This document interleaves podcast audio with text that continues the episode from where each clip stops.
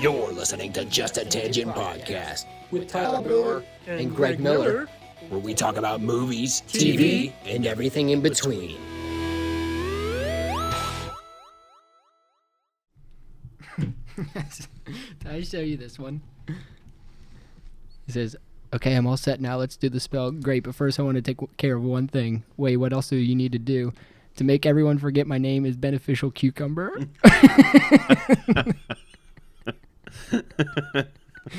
it's like it's like that's his actual name. Yeah. But you wouldn't know if he I cast know. a spell. I get. I get. I It's- get the joke. I like it. Funny cause joke. It's funny. Okay. I was gonna do. I was thinking about doing a thing where we like segue into ad reads and be like, "Oh, what? Oh, okay. There's there's there's no ads today." No ads. Hello, welcome to Just a Tangent podcast. My name is Greg Miller. And I'm Tyler Brewer. And this is going to be a pretty good episode we have for you guys today. Uh, technically, this is the very first episode of season two.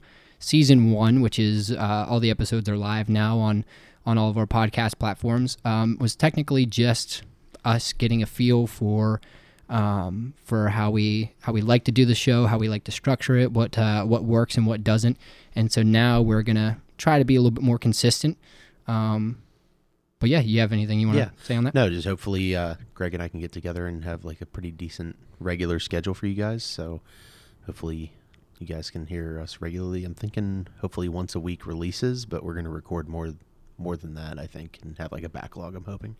Yeah, that's that's the goal. Um, as life kind of um, gets a little bit more complicated and busy, um, I just moved into my apartment uh, about a month or two ago, and uh, so it's been interesting trying to get a new uh, structure and and just um, Yeah, and we've even been in a new Yeah. studio, which is Greg's kitchen.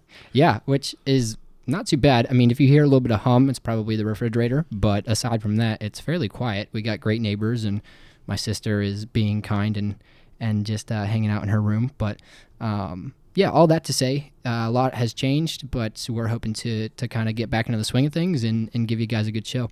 Um, so this is kind of the one thing that we want to say before all of our episodes get started is just a spoiler warning. We are talking about movies and TV.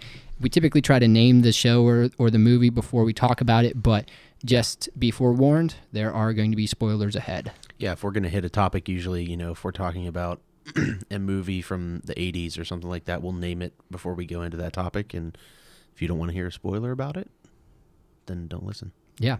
So today, the big uh, the big topic for this episode is going to be Spider-Man: No Way Home. It's been out for plenty long enough, and we're ready to talk about it. And uh, we've kind of pushed this episode back a couple weeks because we wanted to take time to really dive into it. But um, before we do that, we're gonna kind of just just go into uh, like what what we've been doing, what we've been watching, Yeah, what's coming out. So if you want to lead that up, yeah, sure. I've been uh, going back and watching some some like older favorites I haven't watched in a while. So like if I, for some reason, I'll watch movies over and over. Um, so if I do it too frequently, they get not as good in my head. Um, so you know if it's been a few years before I've seen one of them or a couple of them, then maybe I'll sit down and do a rewatch. But every now and then, like if I'm in the mood for something specific, I'll just watch it until it's almost boring. So uh, recently, I watched the first and second Terminator. I haven't seen those in a while, and then um, I watched The Patriot with Mel Gibson, and then um, trying to think. I just watched the new Reacher series on Amazon. It Yeah, came out. Uh, awesome. It came out Friday, and I binged it in two days. And uh, Is that is that the same? Is that supposed to be the same character as Jack Reacher? Yeah, so um, so there's 26 books in the Lee Child Jack Reacher book series, and the two films with Tom Cruise. He, I mean, he obviously thought that that was a franchise that needed to be brought to the big screen. So he basically, I think he bought maybe some of the movie rights for some of the books. Um, I think the first movie is from the book One Shot One Kill, and I don't recall which book the second one's from, but it is not nearly as good as the first film. And I think a lot of the fans of the novels were upset with kind of how they go. I mean, the the movie is good, but if you have read the novel, it's just not quite the same. I mean, it's hard to it's it's hard every time where people do a book adaptation into a film, and you have two and a half hours to tell a story that takes thirteen or fourteen hours to read. Um, Right. So, with those books, um, the very first book in the series, The Killing Floor, pretty much amongst the fans of the books agree is the best story. So this first season of the show, Reacher, um, covers the events of that book, and it's eight episodes. Um, it was it was really well done. I read the book prior to watching the show, and uh, the adaptation is pretty direct. And the book was written in '97, and so from '97 to now, Lee Child has done you know 26 books just in that series. And I think he's written some other stuff too. So just doing Wow. a fiction action mystery series like like that is pretty incredible. Um, but the series itself was really good in adapting a story from 97 and applying it to today's technology and things like that. Like, you know, cell phones are involved and things like that. Um, it gets used pretty well. Some things are, are cut out, but nothing felt missing. Um, That's cool. a lot of the action, as described, happens in the show. Uh, Jack is supposed to be like six five and blonde, so obviously Tom Cruise is not. Tom Cruise is like very short. Yeah, he's and probably five six. Yeah, and, so he, he's not he's not very menacing in the movies until he starts fighting because he can handle himself against multiple people. But in the show and in the books, his size is often mentioned as just an intimidating factor to where it kind of makes some people back down, especially once Yeah. he starts fighting. And something in the books that happens a lot is he uses elbows and uppercuts, and he often breaks wrists and ankles. And so, like, that is just imagine like those four things being in every fight scene, and you, you know what's coming. Every Dang. every time he viciously, repeatedly elbows people in the head and breaks ankles, and they show ankles like breaking at ninety degree angles and stuff. And Ugh, yeah, that's I can't that I can do, but like Yeah. well, like that I can stomach watching. It's not that bad. I mean, it still makes me like wince. I cannot do blades of any kind. I oh, I can't do it. So each of the books is pretty much like a, a mystery action thriller conspiracy book, kind of in some in some form or fashion. Some of them are prequels, eventually back to when Jack was in the military. He uh, is retired army. Um, I think he was in charge of the 110th Investigative Division for the MPs, and um, they even get into, into some stuff like that and all the different awards and medals he has and things like that. Um, it was really well done. Um, even if you haven't read the book, it's pretty enjoyable. Um, I actually watched it with all the episodes with your dad, and, Oh, he, and he liked it. and He had never read the book. Yeah, I mean, every time an, an adaptation is done like that, unless it's narrated, you're always missing what the character's thinking Mm. and things like that. Um, something that Jack does throughout the book is he loves music, but he doesn't listen to music on anything. He plays the songs in his head as loud as he wants. And so like there's certain parts where like in the book he's sitting in a jail cell listening to a song in his head. Well, in the show they they just play it as music. Like the song that's described as him listening to and That's stuff. cool. Um so sometimes like you know, they don't really tell you that, but that's the stuff that he's listening to in his head. Um And that's one thing um, Tyler is really good at is he will actually read the source material, especially if it's like war books and stuff like that, or any kind of military style um, books. He will read them even after he has watched the movies or the, the show that they're based on. Um, so uh, that's that's really good because I'm not much of a reader myself. I'll read the comics, so whenever it comes to that kind of stuff, I I'm pretty well versed. Yeah. Um, but whenever it comes to, for example, the Jack Reacher books, um, I have no idea. yeah, there's a few other novels that are getting adapted into TV series. One's for Netflix and another one's for Amazon. I'm excited for. One's the Terminal List is the one I'm most excited for for Amazon, um, and that's going to have Chris Pratt.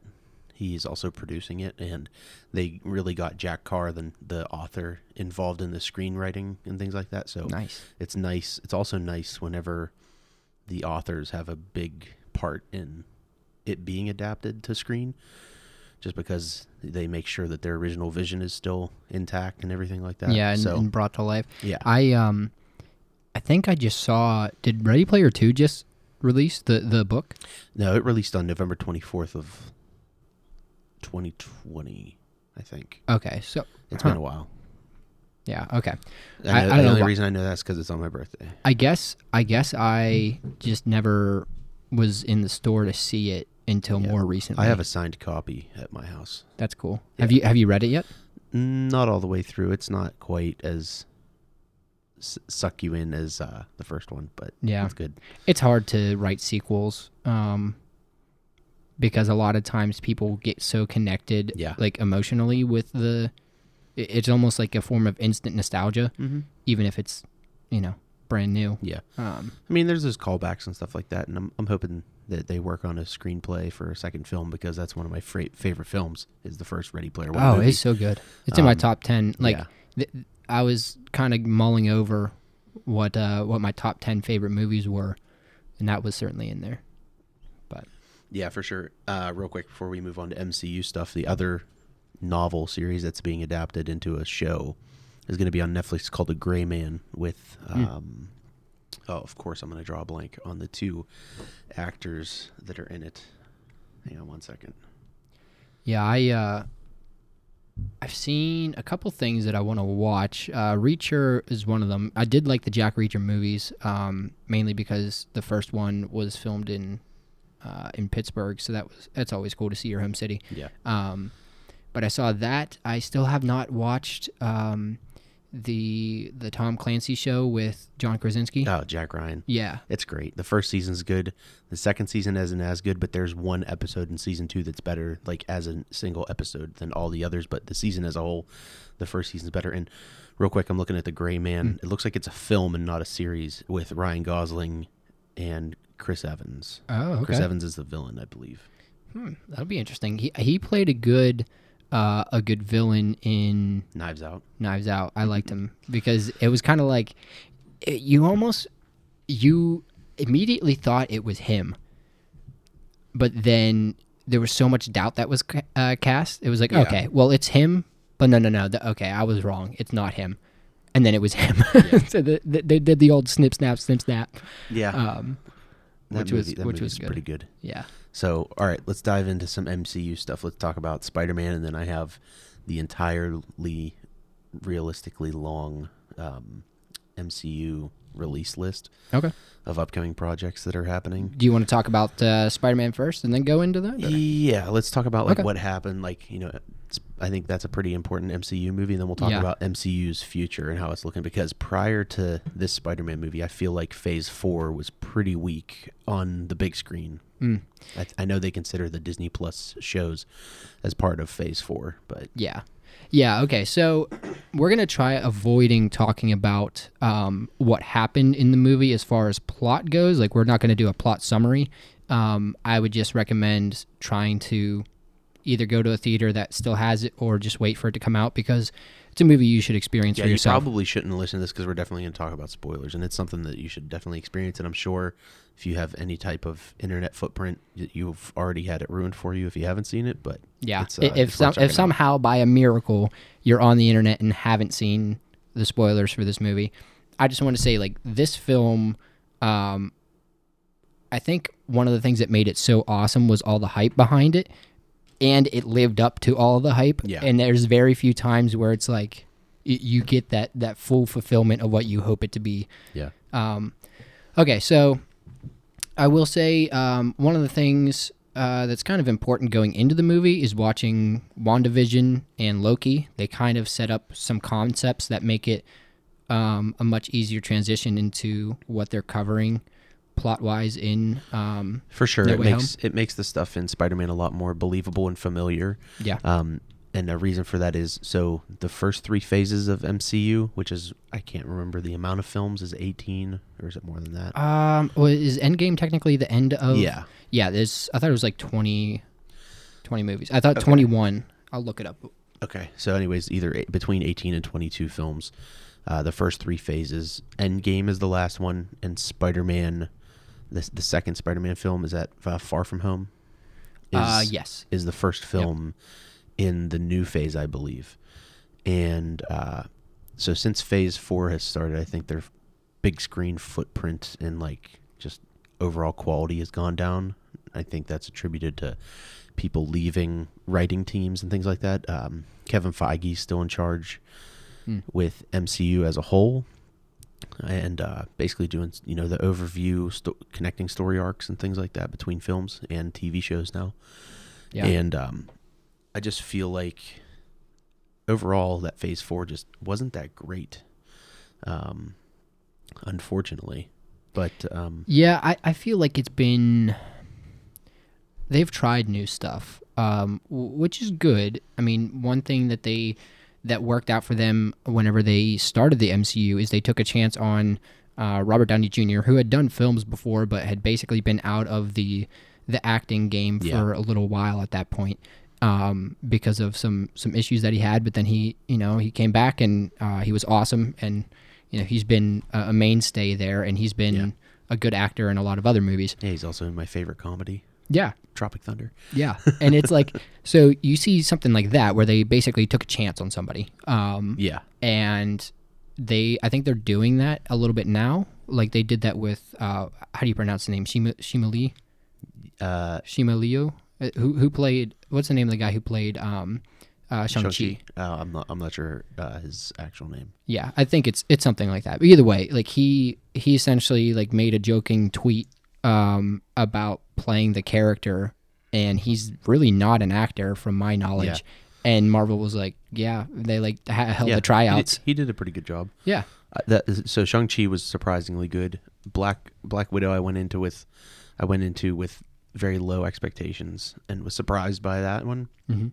But just I used to go out and get like all the Blu-rays. I have all first three phases on Blu-ray. Yeah.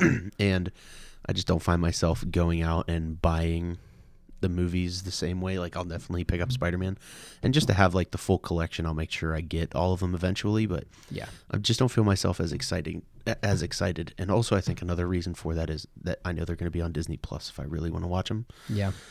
Um, and so, real quick before we get into Spider-Man, we talked about you know fa- Phase Four so far. I think there are 21 Okay. films in the first uh, in like what's considered the Infinity Saga. Okay, so yeah, that's so the first three phases is considered the Infinity Saga. This Mhm. new fi- this new string of phases, which should be three phases, so it should be about another twenty movies, um, is considered the multiverse saga.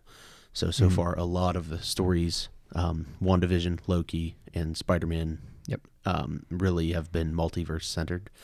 And, and- Doctor Strange coming up will be. Yeah, um, for sure. And so uh, I really feel like you have a lot to look forward to with some new faces coming in with a lot of multiverse stuff and a lot of fan service in a good way, though. Sometimes fan service is like, oh, come on, did they really have to do that? Yeah. Um, I know it pleases people to see certain things, but at the same time, like if it's if it makes a story weaker, sometimes it's not always for the best. But so far, their fan service has been very positive. Yeah. It, it's it's almost like a case of form over function type of thing. Yeah, for sure. Yeah, I it- agree. It, I feel like some some fan service, if done poorly, it it interrupts um, the plot and like just doesn't really make sense. And it's kind of like why, like okay, I get why they did it, but did was it needed? Yeah. Um, which is one thing I think they did really well in Spider-Man is they had fan service, but it was it was all um, constructive. Yeah, for sure. Um, so I really feel like with Spider-Man also, you go into it with all this hype, and they did a very good job of finally keeping something I know. a, a good secret. I know. Now, going into it, if you're paying attention and you're fans like Greg and I are, you almost immediately know that what's coming, Mhm. but you just don't have the proof Yep. that it's going to happen, but you expect it to. and that's what made it so much fun Yeah. to watch in the and so the when theaters. it when it finally happens and the way it happens is so great. yeah. Um, but something I wish that they would have kept secret is in uh, Thor Ragnarok, they could have kept Hulk.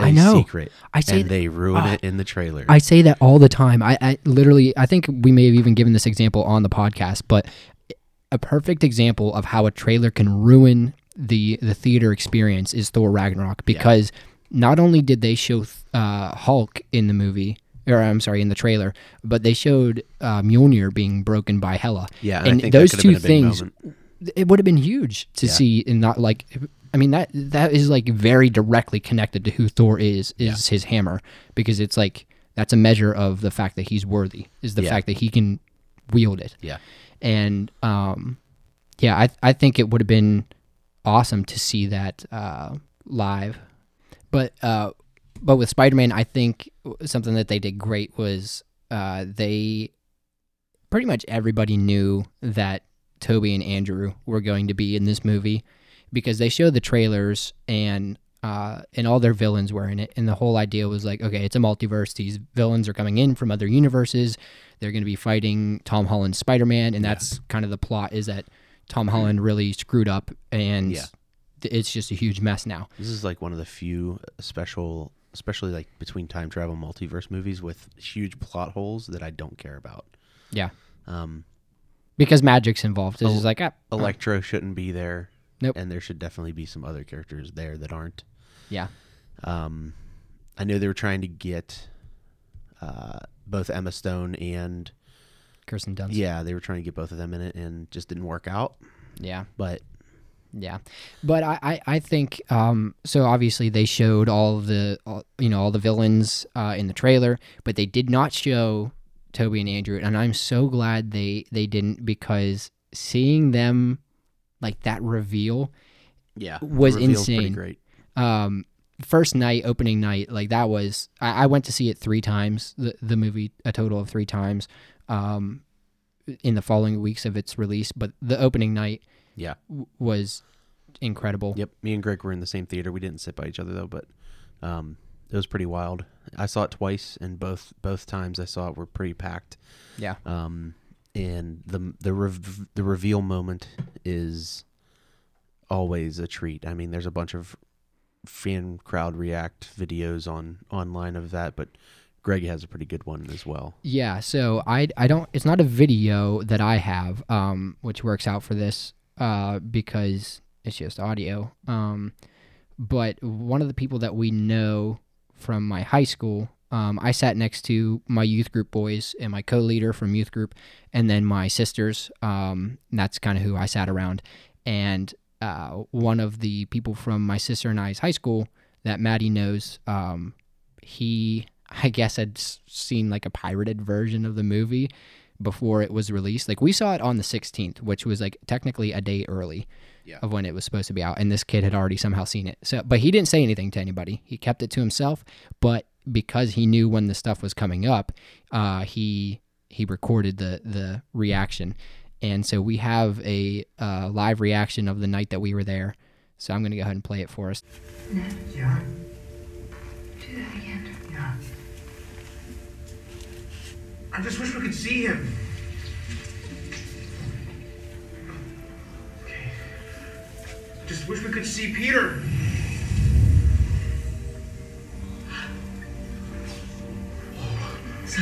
Oh, you're right. Oh, I am magic. yeah, yeah, yeah. It has to be. Peter! Peter! Peter! Peter!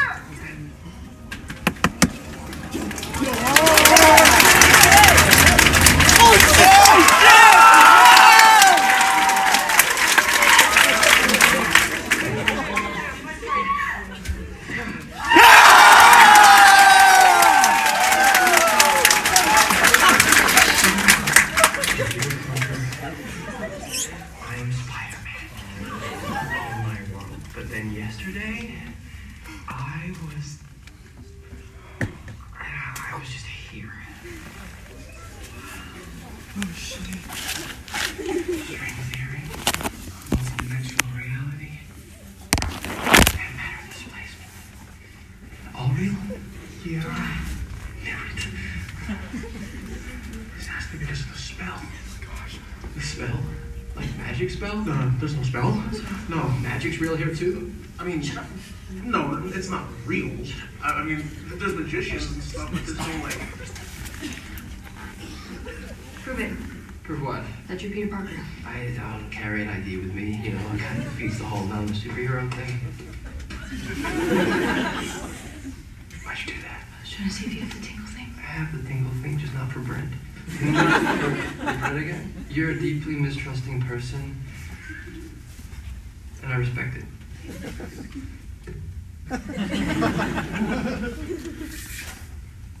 Crawl around. Crawl around. Why do I need to crawl around? Because it's not. This is funny. No, it's not. Yes, it is. No, it's not. It is. No. How do I stick to the ceiling? Do it. Eh, sabihin mo dyan sa mamang yan na alisin yung agaw sa sulok. Huh? My Lola was asking if you could just get the cobweb there.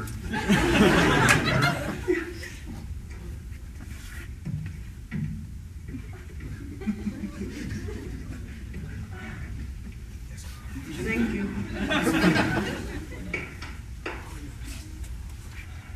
We good? Good. For now. So, I opened the wrong portal to the wrong Peter Parker. Yeah, I, I guess you just keep doing it until we find the real one. Toby,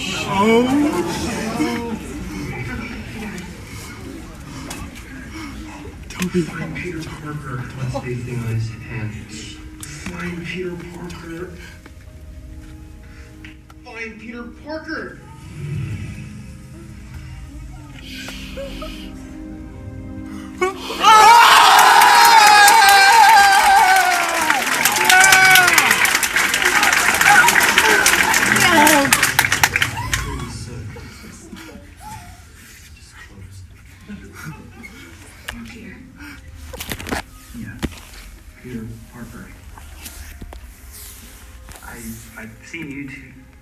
All right, so yeah, that was the uh, that was the fan reaction from the night that we were there, and it was it was so awesome to just be around everybody who was just like yelling and screaming, and you couldn't hear what was happening, Yeah. and it was just like I, I don't know, I, it was it was a cool moment. Um, the only other experience that I have that's similar to that is whenever I saw Avengers Endgame, and I think it's crazy that you know twenty film, uh, yeah, twenty films worth of anticipation led up to something that had a very similar reaction Yeah. in basically, I mean, two other Spider-Man film. Well, I, I guess you could count uh, total of six before this, right? Yeah, so um, Or- I have a yeah. couple of experiences that were similar, like even more than that.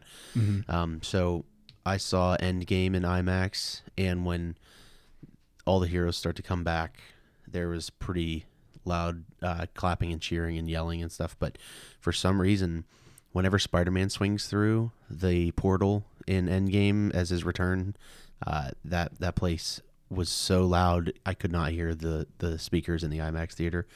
Um, and then I saw, excuse me, I saw Force Awakens opening night in IMAX uh, in Pittsburgh, and whenever they show Han Solo and Chewbacca for the first time, even though that shot is in the trailer, that place was going nuts. It was it was pretty awesome.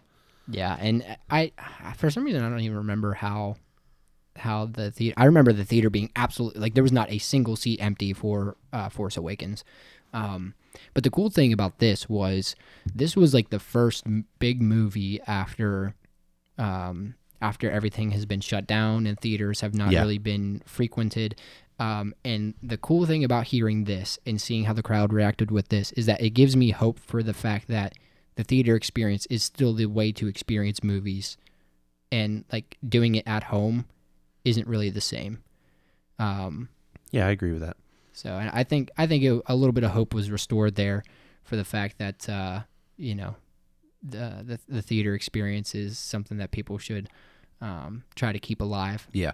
So. I also think so. Real quick, I just wanted to talk to you about plot holes. So, Electro shouldn't be there. Venom from Spider-Man Three with uh, Tobey Maguire should be there. Um, I really like Sandman and the way he looks and everything. Sorry, off topic um, because I wanted to talk about plot holes. Um, doesn't make sense why Tom Hardy's Venom is there.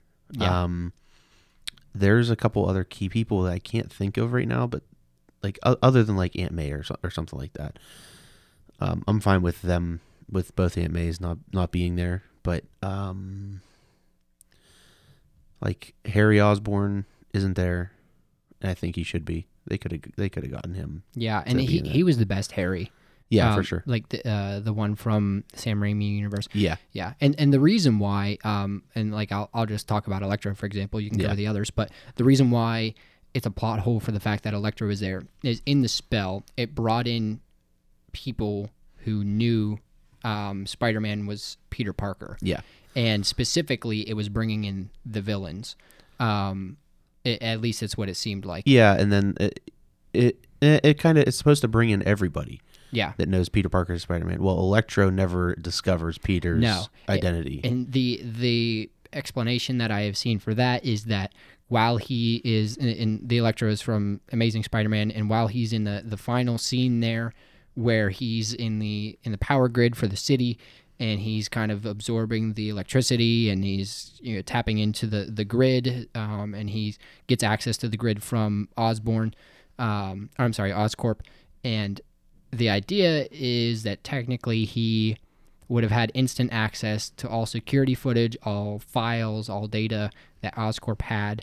And in that Amazing Spider Man world, everything that went on at Oscorp was very directly connected to how Spider Man came about. Yeah. Um, so technically, through a process of like, I guess, detective work, um, he would have been able to figure it out. But then I also call BS But- because in the movie when he takes his mask off, he is surprised that he is white. Yeah. So I know, I know, and that that's the thing is like, it like somebody could explain it, but the explanation doesn't necessarily makes sense. make sense. Yeah, because there's a little bit of uh, dialogue between Electro and Andrew's Spider-Man. Yeah. So about like, oh, there has to be a black Spider-Man somewhere, and it's like a nod to Miles Morales. yeah, for sure. And But- so I think like that's those are obvious p- plot holes and things like that. Um, and it could have also done this. Uh, it's bringing back dead villains that know Peter is Spider-Man, but you we didn't get Tony Stark back or anything like that. Tony knows Peter Parker, Spider-Man, mm-hmm. and a- along with a lot of the Avengers and stuff like that. But it didn't bring back dead heroes, and so while these are huge plot holes and things like that, it doesn't bother me because the writing for the film is good. And up until the reveal, the movie is, in my opinion, pretty good, but it's like not by any means my favorite or anything. And then post reveal, like final battle, like uh, like halfway through the actually it's like pretty much halfway through the film. So like halfway into the second act, um, you know they have Aunt May die basically, Yeah. to fill the Uncle Ben spot. Um, which I'm not a huge fan of that either because there's little nods that Uncle Ben was there. There's there I think there's a suitcase that Peter uses that says I think BP on it for Ben Parker. Yeah, it's like BJP Yeah. So um or something like I that. kind so obviously he existed and things like that, and they just kind of ditched ditched that whole thing with him. But um, I just feel like the second half of the film is, is so good that it kind of lets you forget about any plot holes that don't quite make sense. Yeah, and I, I will say I'm definitely like a crier. Um, I mean not not like anything crazy bad, but I I am kind of moved whenever there is uh, really good acting in movies and stuff, which I think is a testament to the actors. But um, during the the scene with Aunt May, um, I I definitely started to tear up uh, whenever um, both Spider-Man's uh, Tobey and Andrew went to talk to Tom after the death of Aunt May, and they were on that uh, that building, um, and they were talking to him. I definitely teared up there because I saw like the the depravity that Tom was facing, and it's just like the fact that he was so defeated. Um, and then at the towards the the end of the movie in the final battle, whenever Andrew catches um, MJ uh, Zendaya's character from falling, uh, I, I definitely teared up there because it was a a callback to the Amazing Spider-Man and probably one of the most probably one of the most uh, emotional scenes in any superhero movie is in the Amazing Spider-Man 2 whenever Gwen Stacy dies. Andrew's uh, Andrew Garfield's acting there is just immaculate. Um, but yeah, all that to all that to say, I think I agree with Tyler. The beginning of the movie was really cool, and it was cool to see the setup, but it only got better. Yeah. Yeah, I that's how I feel about it anyways. Um so real quick about the third act. I really liked pretty much everybody's acting in it was pretty good. I didn't find Electro nearly as allo- as annoying as he was in Amazing Spider-Man 2. Yeah, he he was just he was kind of like I don't know, just like cringy Yeah, I don't in, know. the, it was in the second. just like movie. awkward. I don't know. The the Amazing Spider-Man 2 is like the best special effects movie with the worst writing. Yeah, It's it's just weird. It's like uh, there's somebody that can fly and shoot electricity, and they get taken out as a distraction to make room for dialogue with a police car that comes f- from the right of the screen, and it just is. I think that's cringy. yeah. But yeah, I, I think I think No Way Home did a really good job of rectifying a lot of the things that fans were not a fan of in the Yeah. other movies. Yeah. Um, but really leaning into the parts that uh, were really rich in in uh, both the Raimi verse and um, the Andrew Garfield movies. Yeah. I think all in all, it's in my probably top five MCU movies. One of my friends uh, had said that it was his favorite. I don't know. Thor Ragnarok is pretty hard to beat for me. I think if it's in my top five, it's like number five, and then like Iron Man one is in there. uh, The first Avengers, Thor Ragnarok, and then maybe like Guardians of the Galaxy Yeah. are the other ones. Yeah, I, I would agree. I would agree pretty much with that. Um, I, I wrote a couple things down about Spider Man because he is just my favorite character um, in comics, just in general. Um, and so this movie, this movie meant a lot to me. Um, I had this this big viewing party uh, before the movie. So the movie came out on December sixteenth, twenty twenty one, and on December twelfth, um, just four days before that, uh, I have all the movies on Blu-ray, and I had about ten people over to my apartment, and the entire day, starting from I think it was eight o'clock in the morning, all the way until like twelve o'clock at night, we watched all the movies back to back to back.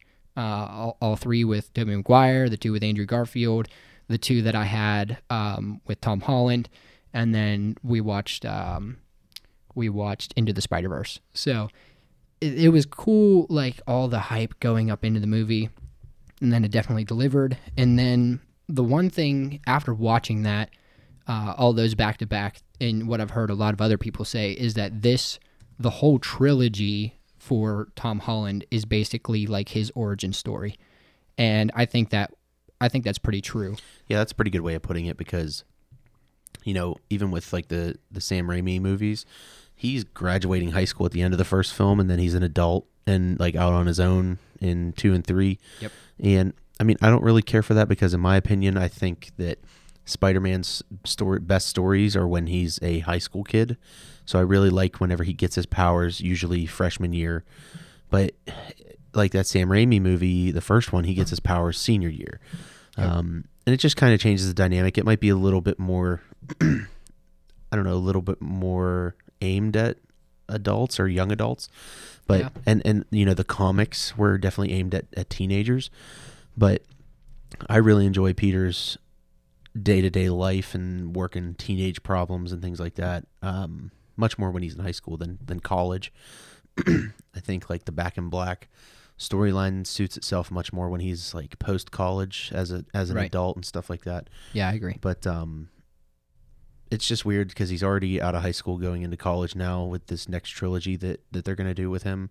He's gonna be in more than just those films. Like so, another thing with the end of the movie, so everybody forgets that Peter Parker is Spider Man, and basically the way it works is Spider Man is now in the same position that Sam Raimi's Spider Man is at the end of the first film. He's going into college. Nobody knows Peter Parker Spider Man. Um, so I mean, sp- your friendly neighborhood Spider Man's still out there. His suit doesn't have technology in it. It's just back to regular he material and things like that. Yeah, and it's much more of like the classic comic accurate suit, where it's like more of like the shiny, brighter blue with with the crimson red. Which is cool because he based it off of the two Spider-Man that kind of Yeah. mentored him in the film. Yeah, which is pretty awesome. Um, so as much as I really like the suit that Tony gives him, especially the first one with the circle spider on the back, I think his suit still has that now, and I like the way the eyes open and close electronically because it really suits the the suit well. Um, Mhm. especially from the comics because Spider-Man's eyes on the suit actually move in the comics from squinting to wide open it's for surprise and things like that and that suit really does that mechanism very well and I enjoy that on the screen but um, we'll see how this new suit is but basically I think Tom Holland is still the way Tony Stark was the front runner for the MCU for a long time Yeah. um, and in multiple films across the whole MCU, and had this huge contract across a, a ton of different movies. I think uh, Tom Holland's in that spot right now as the front runner for the MCU as far as actors go. So you know he signed on for a new trilogy and I think a handful of other fil- projects. So Yeah. he could be dropped in and out of of a number of of projects, um, which is pretty good. I think it's a good move. Yeah, I, I hope they don't. Um, I don't. I hope they don't overwork him. Um, because I, he is. Uh, he is a, an actor that's kind of showing his strengths in other movies. Um, and I, I want to see him do other work. I don't want him to just be Spider Man. Um, but that being said, I think he makes a fantastic Spider Man. So I do I do enjoy his movies Yeah. a lot. I think he was I think he was the strongest mix between Peter Parker and Spider Man that we've seen on film. Yeah, I agree. I feel like um, Tobey Maguire's is a good Spider-Man, like especially like Spider-Man Two and stuff, and just the way the visuals are that Sam Raimi did in those movies is is really cool. And the Peter Parker definitely has those those human everyday male struggles of living in New York City, but he didn't quite look like Peter Parker. Whereas uh, Andrew Garfield looks like Peter Parker from Yeah. the page. From the page, um, and while you know obviously age is catching up to them, I think Andrew Garfield could still pull off a, a late teen. But uh, I mean, he's getting a ton of support right now to make a third Amazing Spider-Man movie, so that's Yeah. completely up to Sony if they would do that. Um, the way the licensing and everything is with with all those companies is pretty ridiculous in my opinion. Yep. I think the biggest issue with it for me, just because I love the Hulk, is Universal has the whole the the, the solo Hulk rights. So Hulk's allowed to be in team films. That's why he's always in the Avengers. And Universal was involved with partnering with Marvel to do the Incredible Hulk. Right. But they don't want really want anything to do for whatever reason. I mean, it's nothing but them making money. Yeah. But they want nothing to do with letting Mark Ruffalo do a solo movie. And while I don't really care for Mark Ruffalo, I like Edward Norton better. Um, I just want to see Hulk the way Hulk's supposed to be done. In my opinion, the only time he's really been quite right is in the first Avengers. Yeah, and and uh, he, he was he was fairly good in, in Age of Ultron too. Yeah, he's good in that one. I, I like him in Thor Ragnarok, but like It's hate, hated him in I hated him in Infinity War. Yep. Hated him in Endgame. They had the opportunity to do like Professor Hulk and do him right, and they they messed it up. Yeah, and he's like Um, one of the coolest forms of Hulk in the comics. For He's sure. Professor Hulk. Yeah, and it, it does get really messy whenever you look at the real world. Um, like like Tyler said, licensing and, and who owns what and what property belongs to who, and like for example, um, I'm pretty sure um, what is, is Marvel have all of the Marvel still owns all of the like um pro- physical products like toys and stuff like that. They own all of those rights, but Sony owns the film rights. Um, I think Sony owns the film rights, but then when it gets into like Amazing Spider-Man two toys, I think like Sony gets those residuals and things like that. Yeah, it's it's so But- convoluted. Yeah, And it's pretty complex. Um, and then that's also why I think a few characters have TV shows instead of movies Mhm. uh, because they don't have TV rights; they have film rights, which is different. Right. But um, there's a lot that muddies the waters of basically fans getting what they want. And earlier on, I talked about fan service. There's a, a type of fan service that's cringy, that is unnecessary, that basically makes the story worse. And then there's a type of fan service that's really good. Like, for instance, Dave Filoni and that whole crew that's doing Star Wars right now is doing a great job at doing fan service in a really good way that makes the story better. Um, but for for instance, like we were talking about Ready Player One, Yep. they change things from the book. I wouldn't want those things to be from the book identically because it would be boring. It would be terrible to watch. It's like, how I read this. Well, no, not only I read this, but what's described and how I imagine it in my head is exciting. But if I were to see somebody act it on screen, it would be boring. Right. It would be lame. They would be trying to play intense music over the somebody, um, literally like playing joust on an arcade cabinet. Like it just wouldn't be that great. Yeah. Um, so the decisions that they make to change the way they get the keys in the in the movie are a lot better choices for a screenplay. Just like we were talking about earlier with Reacher, there's stuff that's missing, but I don't feel like it's needed. Um, you know, that's like the author of Ready Player One. He helped write the screenplay, so he is involved in making sure the end game of that vision is is there. Yeah. So, I mean, there's quite a few movies and shows that like don't let the authors get involved, or you know, think about how Marvel movies were prior to Kevin Feige being involved in MCU. Yeah. Like some of them were awful. Kevin Feige is like Fan- Fantastic Four. um yeah, Kevin Feige is is absolutely and it's funny because he was involved with that. yeah. He it- was involved he with was. Fantastic Four, He was. and it's terrible. But Um, yeah, but Kevin Feige is like the king of um, almost restoring things how they should be. Um, I mean, you look at what he's done with with Star Wars and what he's done with. I mean, Marvel has pretty much stuck true to. I don't know if Kevin's done anything with Star Wars, has he? oh, I'm sorry, not Kevin Feige. I'm thinking of Jon um, Favreau? Jon Favreau. Yeah, well, Jon Favreau is, who I meant. Uh, Kevin Feige is still is still awesome, but yeah. I mean, Jon Favreau's had his missteps too. I mean, he's he did the first Daredevil, which I like and dislike at the same time. But when I watched the Charlie Cox series, it's like I don't even want to see Ben Affleck's face in a red. I did. I honestly didn't even know he mask. played uh, Daredevil.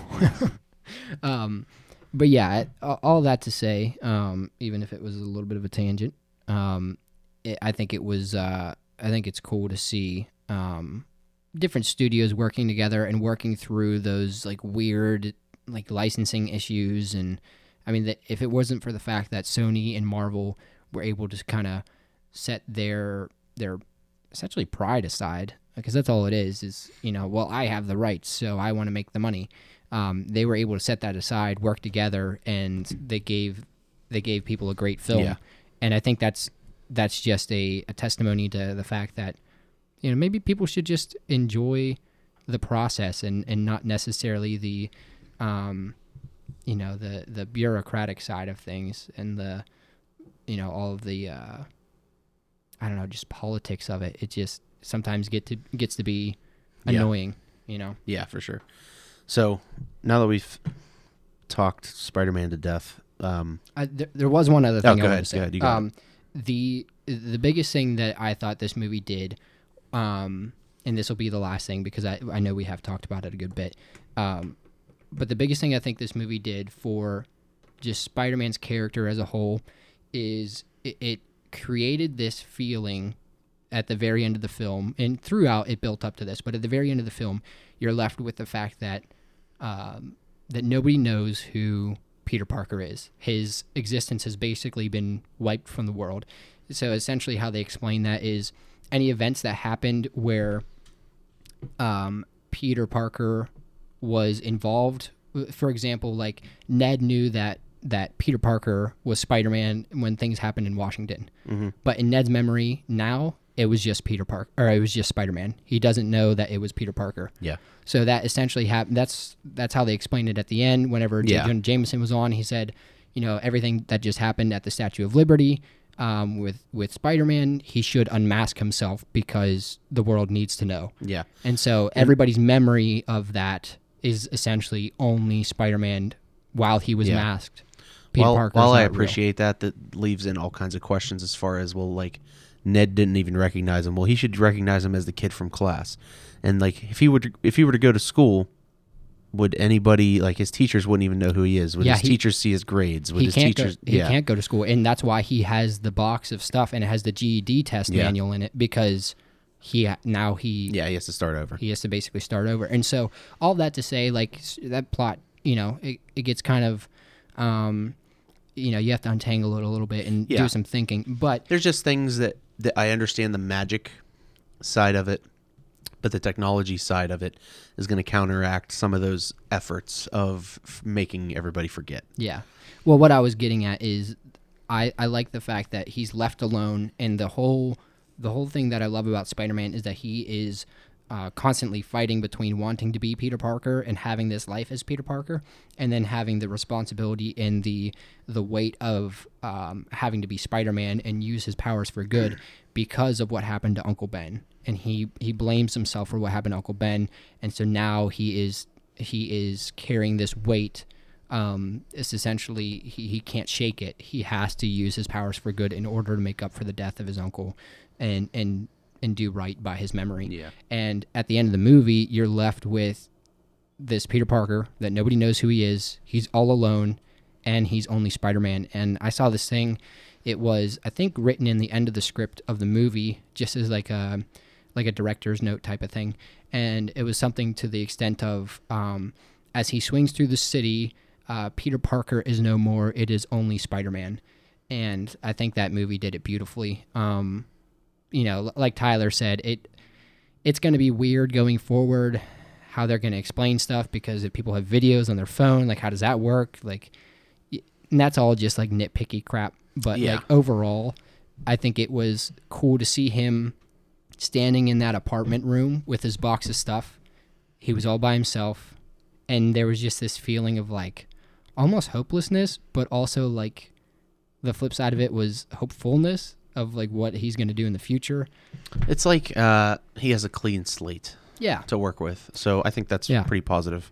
And the fact that you know, I think Tom Holland's going to be in a lot of lot more MCU films, including another trilogy moving Yep. forward, is is another clean slate for some great stuff. Whereas if maybe this wouldn't have happened, you you have to build and build and build. Where where starting over is almost helpful. Mm-hmm. Um, so Yeah. And uh last thing, Tom has the strongest spider sense. and You guys can fight me on that. so, all right, Tyler has some stuff for you guys. Yeah, so stuff I wanted to talk about was like the future of the MCU. And obviously, if nobody noticed, this week's episode is MCU centric, uh, and next week's is going to be Star Wars centric, since um, those are things that me and Greg really like. Book and of Boba Fett. yeah, lots of stuff going on with that. Obi Wan. We'll see. Um, think we're gonna record the next one after the finale of Book of Boba Fett, which is two weeks away. Right now, there's six episodes out, and I think there's eight total this season. Um, so it's gonna be a couple weeks maybe to our next one, or we'll we'll have one in between. Maybe we'll see.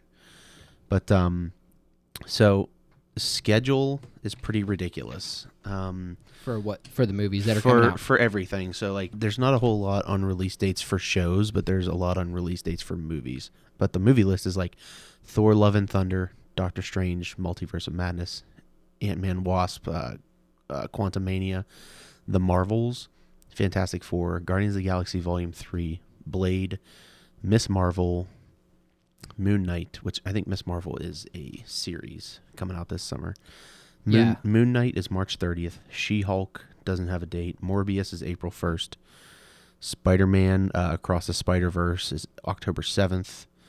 Black Panther 2 Wakanda Forever is November 11th. Kraven the Hunter is next January. Captain Marvel 2 The Marvels, which it's weird. So there's uh, The Marvels, which I think is a series, which is going to be like I thought the Marvels was a movie. I thought that that was maybe maybe it is a movie, but yeah th- maybe that's just maybe I just saw the same like different labeling for the same project. But Yeah. I saw the Marvels and I saw Captain Captain Marvel 2 the Marvels. But then Miss Marvel is definitely a series. yeah And then uh let me see where was I there's a fourth Captain America on the way with the Captain America that's used to be Falcon from Captain America Winter Soldier. They're doing a Captain America film. Then, um, so there's dates slotted for films out to November of 2024, but five of them are not connected to anything. But like the way film studios do things is like they put out and like slot things as goals, and like they know what those projects are, but they never reveal them to the public in case they need to move things around. Schedules don't work out, but basically that allows other studios to either try and challenge on weekends for projects or they know what to stay away from. Like you don't want to go up against an MCU movie if you're something that's like you want to get the the most income, you know, the most ticket sales. right. You want to get people Yeah. in your seats to see the movie. Yeah, You exactly. don't want them going to see the Marvel release. Exactly. And like while you and me will go see both in the same day, and other people won't. So basically, uh, then they're also acknowledge that with the Fox with the the Fox purchase, um, that there's going to be a third Deadpool, and it's going to be rated R, but it's going to be under the MCU Oh, banner. did they say it's going to be rated R? Yeah, it's going to be rated R, and it'll be under the MCU banner, and it's also going to be probably multiverse centric, and so that's Is, going to be is pretty the wild. tagline real? Because it's Deadpool: A New Home, and and it's like joking about the Spider-Man. I don't subtitles. think that that's real. I mean, they do stuff like that all the time. But Loki season two, Ironheart, Armor Wars, Secret Invasion, Wakanda, X Men '97, which is animated continuation of the old '97 animated Yeah. show. What if season two, Spider Man freshman year is an animated show, and Agatha House of Harkness and Marvel Zombies, which is animated. So, um, Thor: Love and Thunder is July 8th. I'm looking forward to that one. I like Taika Waititi and his projects, and Yeah, he, he did does- really good with he does cool Ragnarok. stuff. Um, Doctor Strange is May sixth. Um, I like how this is the second project the MCU has changed the name of. Like they have a fake name out first. So the first one was um, for Civil War. It was Captain America Serpent Society, and then they changed it to Civil War afterwards. And then for this one on the on the big schedule board at like D twenty three and stuff, this was Doctor Strange and the Mansion of Madness, and they changed it to the multiverse. Um, Interesting. Mansions of Madness. That's a that's a board game. yeah. Well, it's just like I was thinking, like Agatha House of Harkness is one that they have out now, so I wonder if that'll change. But Yeah. Well, her her name is Agatha Harkness. Yeah. So I don't. Yeah, it's kind of weird. we'll see. Um, but there's a ton of stuff on the way. Some stuff I'm more excited for than others. Uh, we'll see if She Hulk's any good. Moon Knight looks good. So with Doctor Strange and the Multiverse of Madness, something that I would like to see happen, and it's doable because they just did it with Spider Man, is for the non MCU characters to be present in that with the MCU version. So what I mean is there's a new Blade. Uh, Mahershala Ali, I think, is playing him. Um, and it would be cool if they did like a multiverse thing where you get a couple of blades and one of them's Wesley Snipes, and then have the Nicolas Cage Ghost Rider. Um, I mean, I think that's where Charlie Cox is going to show up again as Daredevil. Yeah. Um, I heard that they're going to have um, Tom Cruise be a variant version of Iron Man. yeah, I've also heard that. I don't There's know a how true. I don't know how true it is, but I saw some mock-up art. Yeah. uh, and it. I mean, We'll see. I don't know that I. l- I mean, I'm okay with it if he's a variant and Yeah. he's like just uh, a pop-in Yeah. type of thing. We'll see. There's a whole bunch of rumored stuff, um, so take it all with a grain of salt. But just something I would like to see is like the old non-MCU versions. Especially X Men. Yeah, so that's that's where I was headed with this. So, especially with Fantastic Four and X Men, and that's something I think is is going to hugely affect the MCU. And now that Disney owns both of those properties, is I think those old non MCU versions, even though Chris Evans is the Human Torch, they could just have him in the Human Torch form the whole time, just like they did with Sandman being Sand the whole time in Spider Man. Um, they could definitely bring in those non MCU versions, and then by the time at the end when everything is fixed, Doctor Strange is going to be back to what he thinks is his version of Earth, and it's going to be super close, but there's going to be X Men and Fantastic Four, and to everybody else but Doctor Strange, those characters will have been there the entire time. Like they have a history, maybe fighting Hmm, that's interesting. Thanos and things like that. So I, I just feel like they're gonna open up a can of worms and it's gonna be more than they can handle. And by the time they finally fix it, it's gonna be close. They're gonna think they're in the right place. But there's just gonna be a couple things off. Like Mm. that's that's also how they could do anything with, with Captain America or Iron Man coming back. And by the way, if there's any type of time travel things in the future, like as far as um, in in these future films, if there's any type of time travel stuff and they end up in the 60s or or more more present, they could run into the Steve Rogers that stays with his wife Yeah. as well. So Yeah, I, I, uh, I, did they ever confirm that he was legitimately dead? The Steve Rogers that we know, because I know he got old. And no, they never show his burial or his funeral or anything. I mean, he did, could did still they be have kicking, like? th- did they have like a memorial or like? Because I, I think Rhodey spoke about him. Um, oh, you know what they did in in, uh, Captain- Captain America: Winter Soldier. yeah, but I don't know. I they joke about him being on the moon, which Yeah. I think is just a joke. But Well, technically, it could be a, it could be a joke, but that's also where like like the sword agents of sword Right. are up there. and and I uh, immediately after I saw Endgame, well, uh, like a week after I saw it, I was like, well, they could just push time through Captain America like they did Yeah. with Scott Lang, Yeah, and they could just make him younger. yeah, correct. And also, there's something else I wanted to touch on real quick. Secret Invasion is going to be a series, and Mm-hmm. that has to do with the Skrulls. And I really disliked how they treated this the Skrulls in Captain Marvel, as like they're these refugees that just need a place to be, and they do like they they posed in as Agent Hill and Nick Fury for a while there, and uh, I really dislike that like they're just these refugees, whereas in the comics they are like these bloodthirsty, world conquering animals that just are able to mock people and like they slowly take humans and replace them. And eventually You have no idea who's who. the- yeah you have no idea who's who, who's who. So that led to a lot of a lot of betrayals in the comics that readers thought were legit turned out they were a Skrull uh, oh this hero that everybody loves is dead in this brutal way and they're never coming back up they were they were a Skrull they're they're actually somewhere else um, I It gave the writers a lot of freedom. it, it did, but it, it got old after a while because Yeah. that was always the the solution to everything. Oh, we killed Captain America six months ago, and our our readership is down. Our subscriptions have are, are way down. Let's bring Skrull. yeah, let's bring Captain America back. Let's make the one we killed a Skrull. Um, also, like the huge reveal that like Cap is actually like a Hydra agent this entire time since 1945. Well, that one's a Skrull.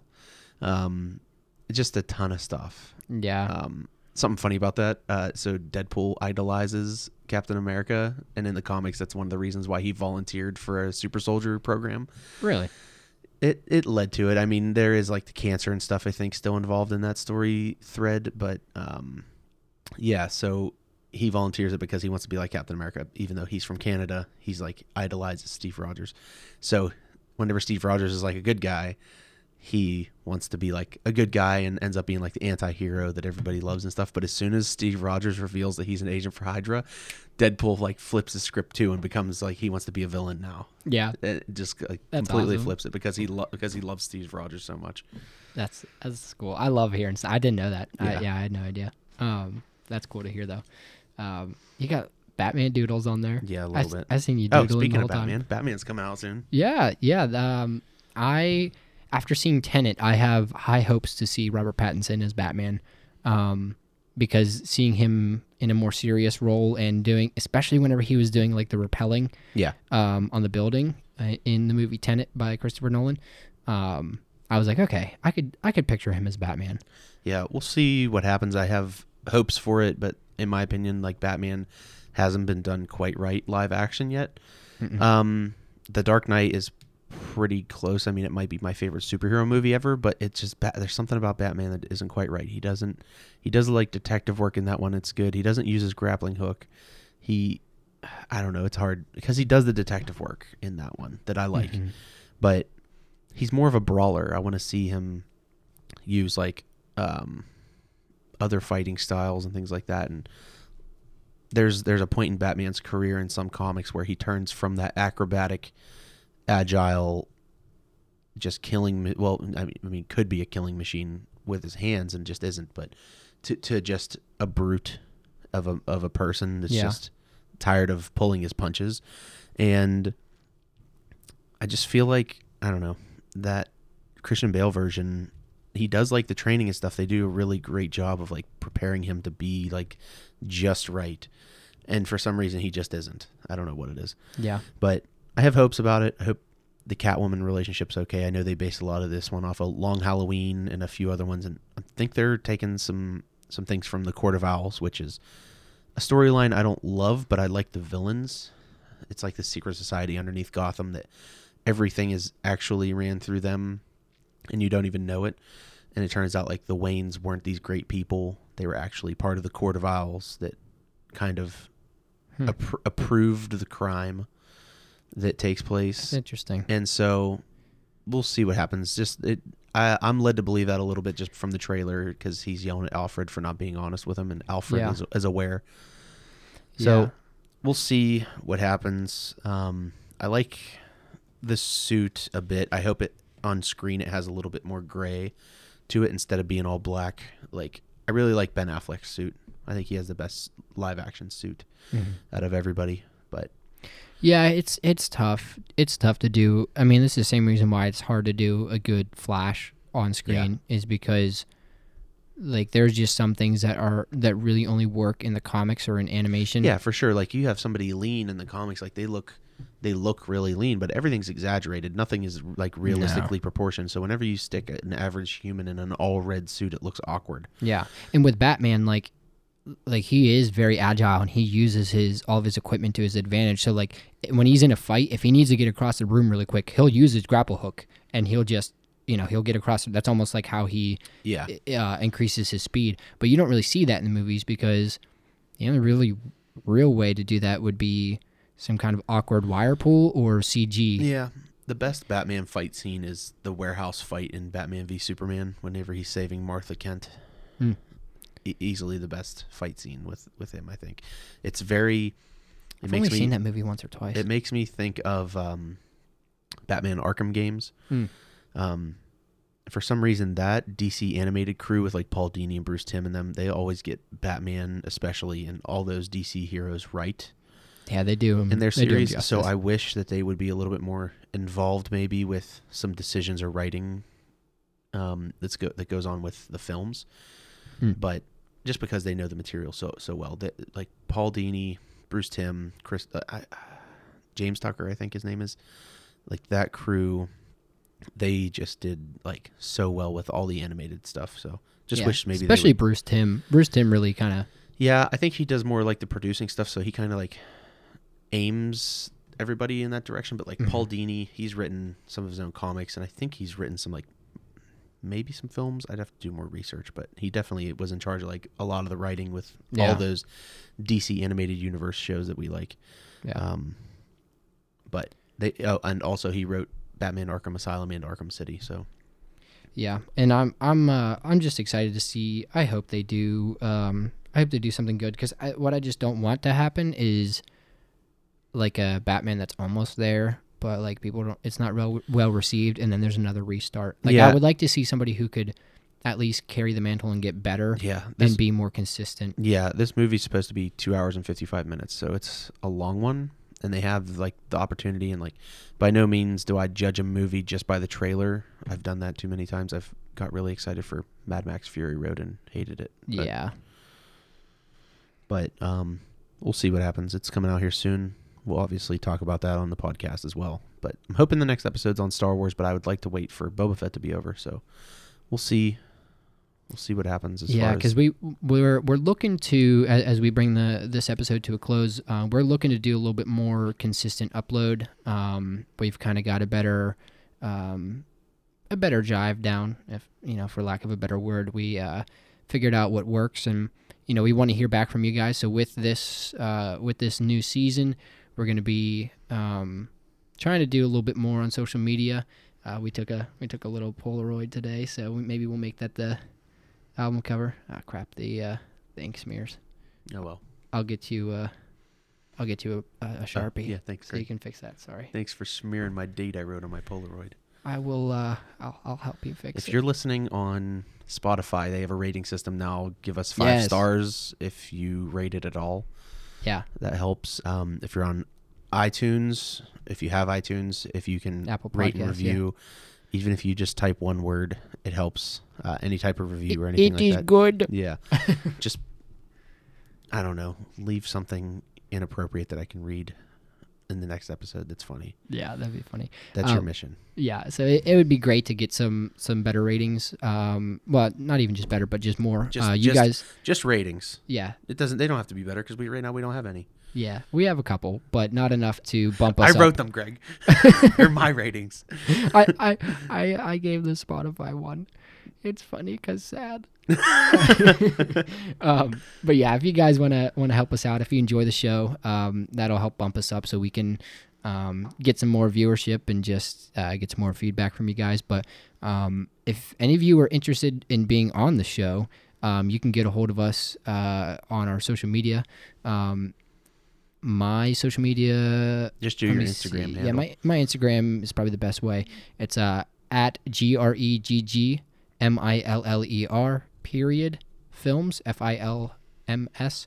So that's Greg Miller Films. we have to Um, spell it every time because Greg spells his name weird, and if you just say Gregory Miller Films, people misspell it and they can't find it. Mine is trd dot tomahawk on Instagram. Yeah.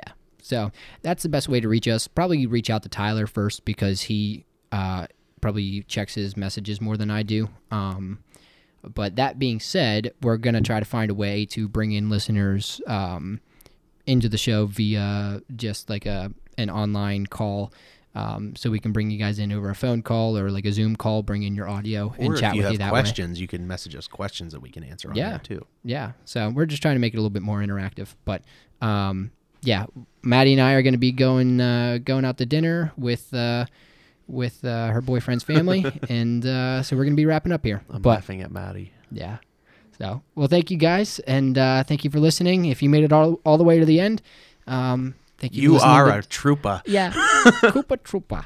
So um, yeah, it's been just a tangent, and I'm Greg Miller. I'm Tyler. Ty- I'm, I'm Tyler. I'm Tyler. I'm tired. Okay. We'll catch you guys later. Thanks. Bye. Frankly, my dear, I don't You're gonna need a bigger boat. Where we're going, we don't need my boat. Keep the change, you filthy animal. Milk was a bad choice. You're killing me, Small. So you're telling me there's a chance. Life moves pretty fast. To be continued.